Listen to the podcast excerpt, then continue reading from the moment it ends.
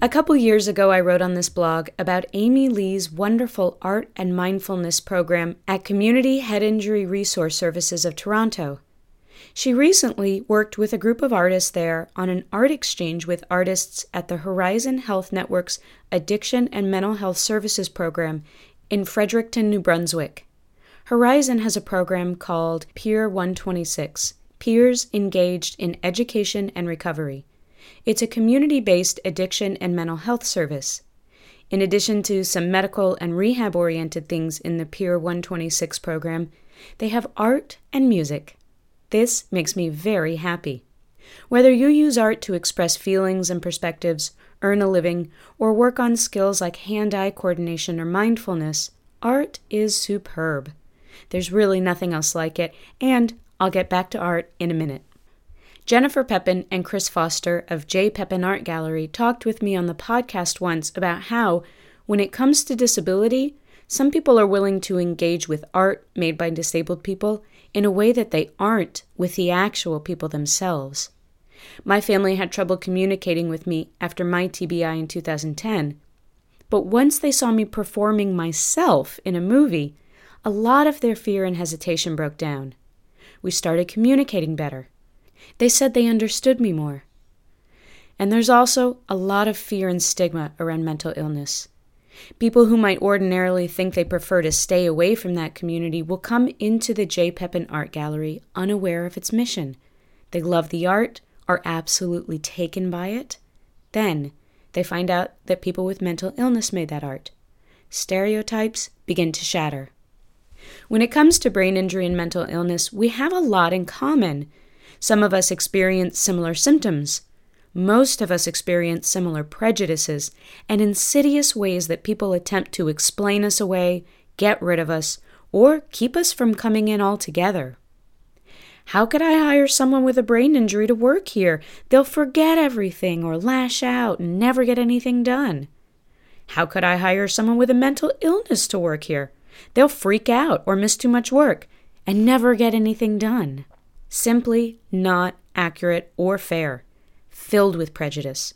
And despite many commonalities, I don't see the brain injury community and mental illness community acting as allies nearly as much as we could.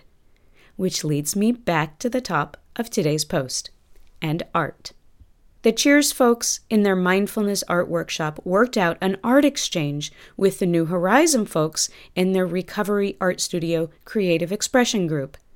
Check out Amy's blog post about the exchange from April 15th. To me, this art exchange is bigger than the sum of its parts. Besides it being fun to get things in the mail in the digital age, there's something exciting about sending mail, knowing that the people receiving your gift will be happy to get it.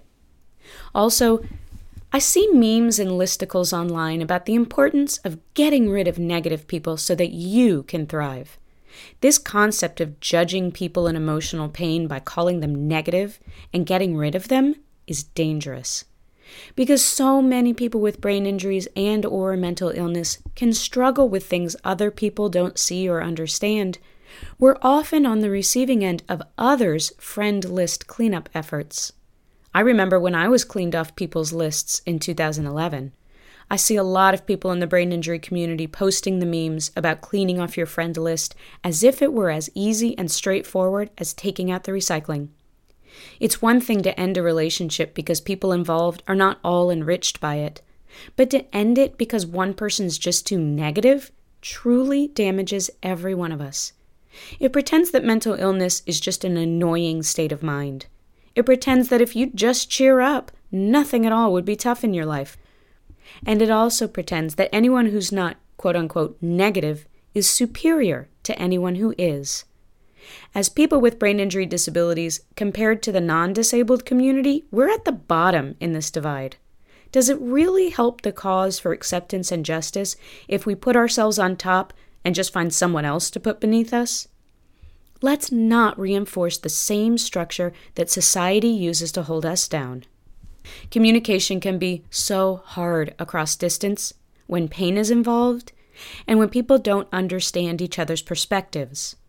Rather than dismiss a group of people out of hand, exchanging art is a genius and compassionate way to build a bridge toward relationship and community.